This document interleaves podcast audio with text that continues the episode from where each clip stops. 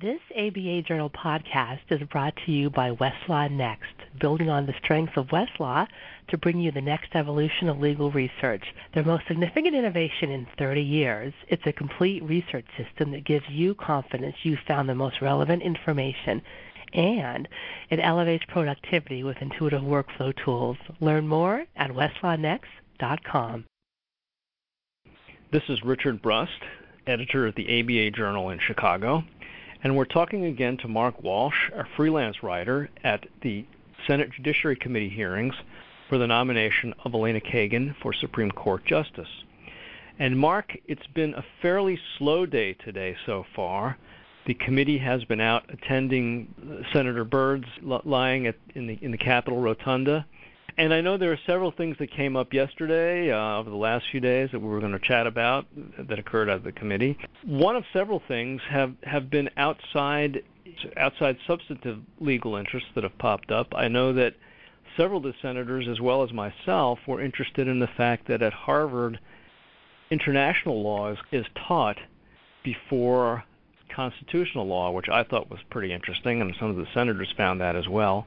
And I know you deal with education law, and your interest has been largely in the area of the First Amendment. Tell us a little bit about what you saw at the committee regarding regarding that area.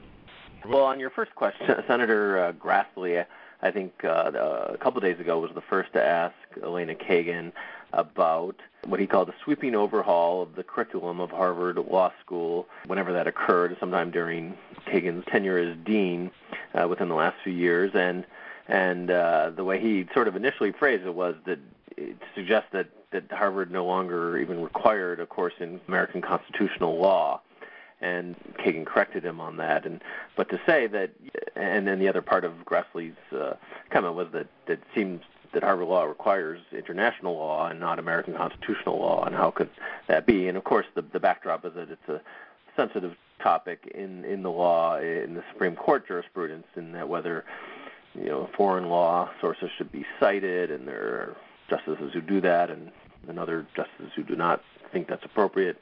But, but Elena Kagan said that yes, she did oversee this uh, overhaul of the curriculum, and, and there is a requirement for an international or a comparative uh, law course, and, and that it is put in the first year, and that she and her colleagues decided that con law would really be best taught in the second or third years when students a little better prepared for it and and that Harvard was was not uh, the only school to do this. I mean, she was aware that the University of Chicago, where she is taught, uh, did that as well, as well as some other law schools. And I mean, she called constitutional law absolutely basic, but just felt it was best taught and more thoroughly taught when it is delivered in the second and third years.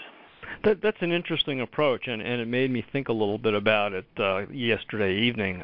Uh, the, the logic, I suppose, would be that you can base your understanding of the Constitution a lot more thoroughly on your understanding of contracts and uh, and and uh, the way other countries also handle their their legal systems. Uh, it's a totally different approach to learning constitutional law, and if you have a place like Harvard, it probably works pretty well one would think that they were those students were probably prepared for it in the first year, but right. So uh, that's how Harvard has decided to do it.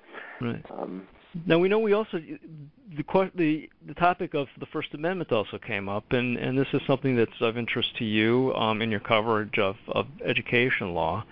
Tell us a little bit about that. Well, just it's one of those issues that over the course of of three days of hearings and really two long days of of intense questioning that that uh, gets asked. Uh, she was asked a few times, but gets lost in among some of the other issues. And and uh, Elena Kagan, is not known for having a huge body of scholarly writing, has written about the First Amendment in a couple of contexts.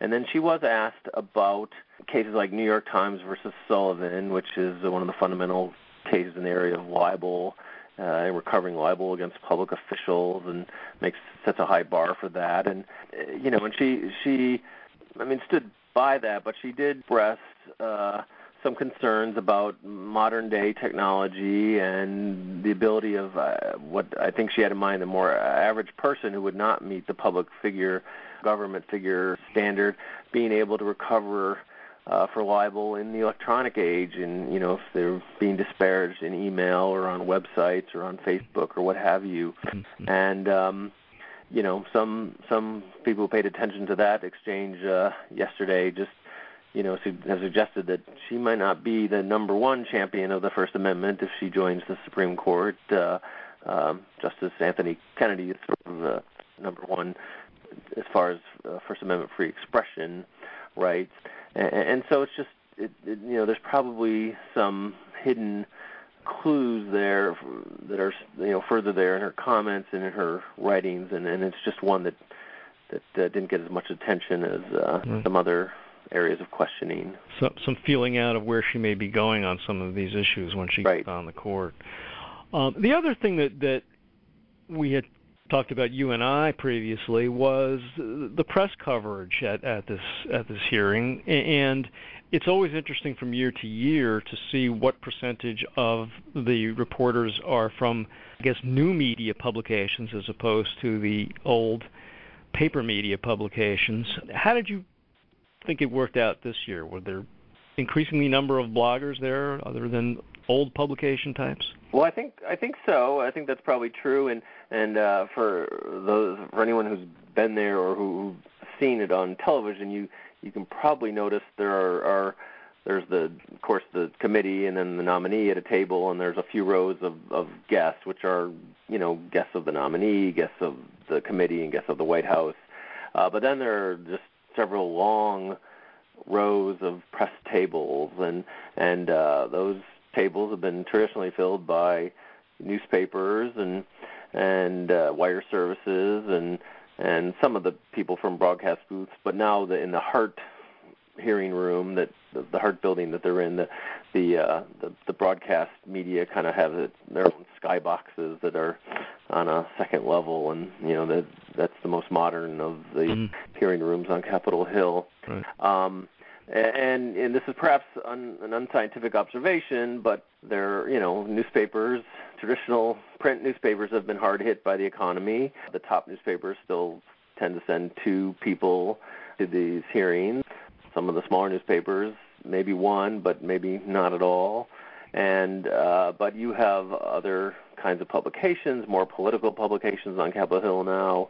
Uh, websites like Politico, which do live blogging, um, a blog like SCOTUS blog that covers the Supreme Court very intensively, that does a, a minute by minute blog of virtually every question that's asked.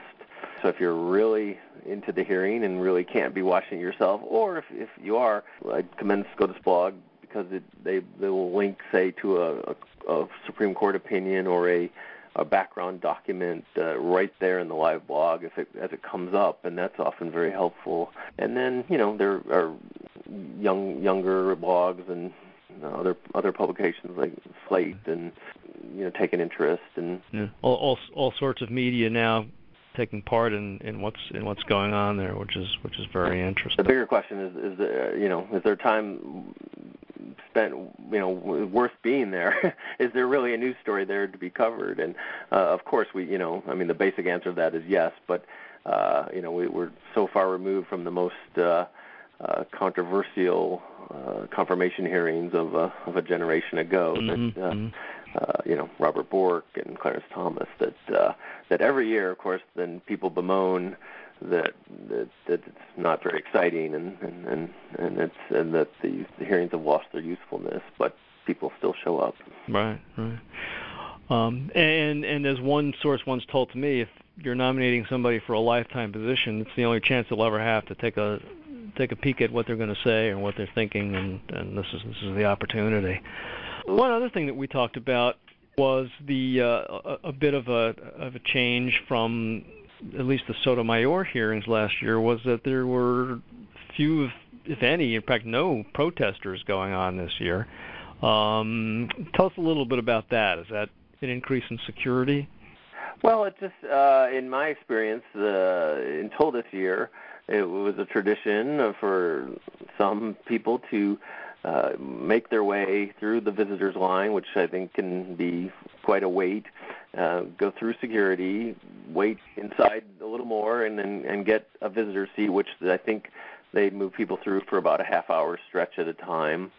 And then at some point in their their their time there to stand protest uh, something, and, and quite often those have been anti-abortion protesters, and and uh, sometimes on other issues, sometimes on indecipherable issues. Checking things, it seems that there were five arrests last year. I think there were probably at least that many outbursts, if not more.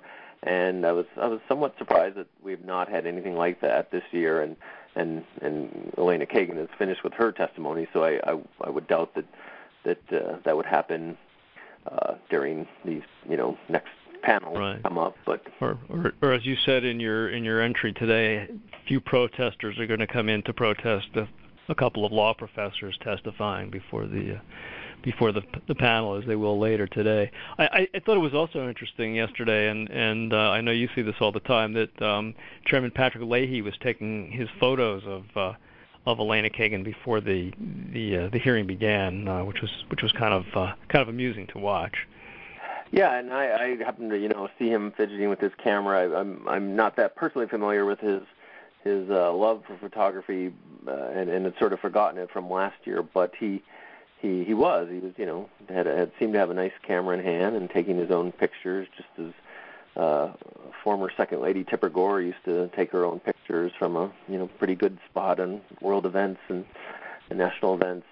And uh, Chairman Leahy, you know, made a comment that he, he might uh, be more willing to crack down or enforce rules or, or, or just better behavior by the many news photographers who are typically at the, these hearings, but for the fact that he he you know wishes that he were one himself and uh, if, if he if he had a could have a second job. Uh, yeah, it would be his his his day job after he's a his, after he's a photographer, I guess.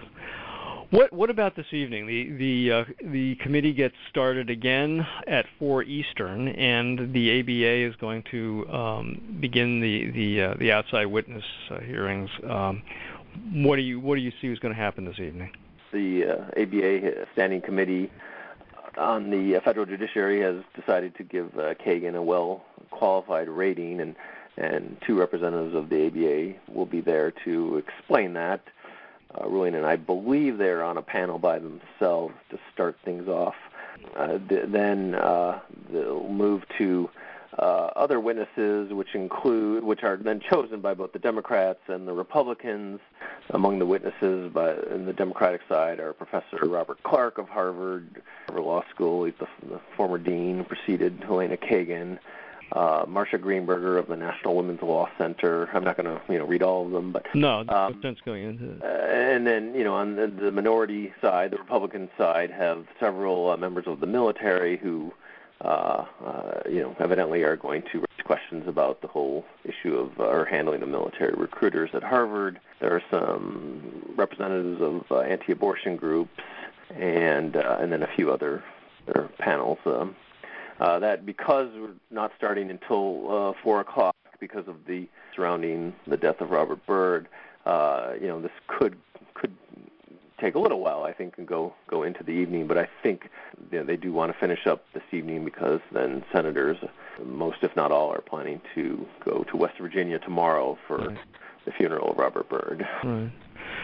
Well, Mark, once again, uh, it's been an interesting week, and I'm we're so glad that you're there covering it for the ABA Journal. And uh, we'll we'll chat again tomorrow, and we'll talk a little bit about summarize the week and see how it went. And uh, we're looking forward to talking to you then.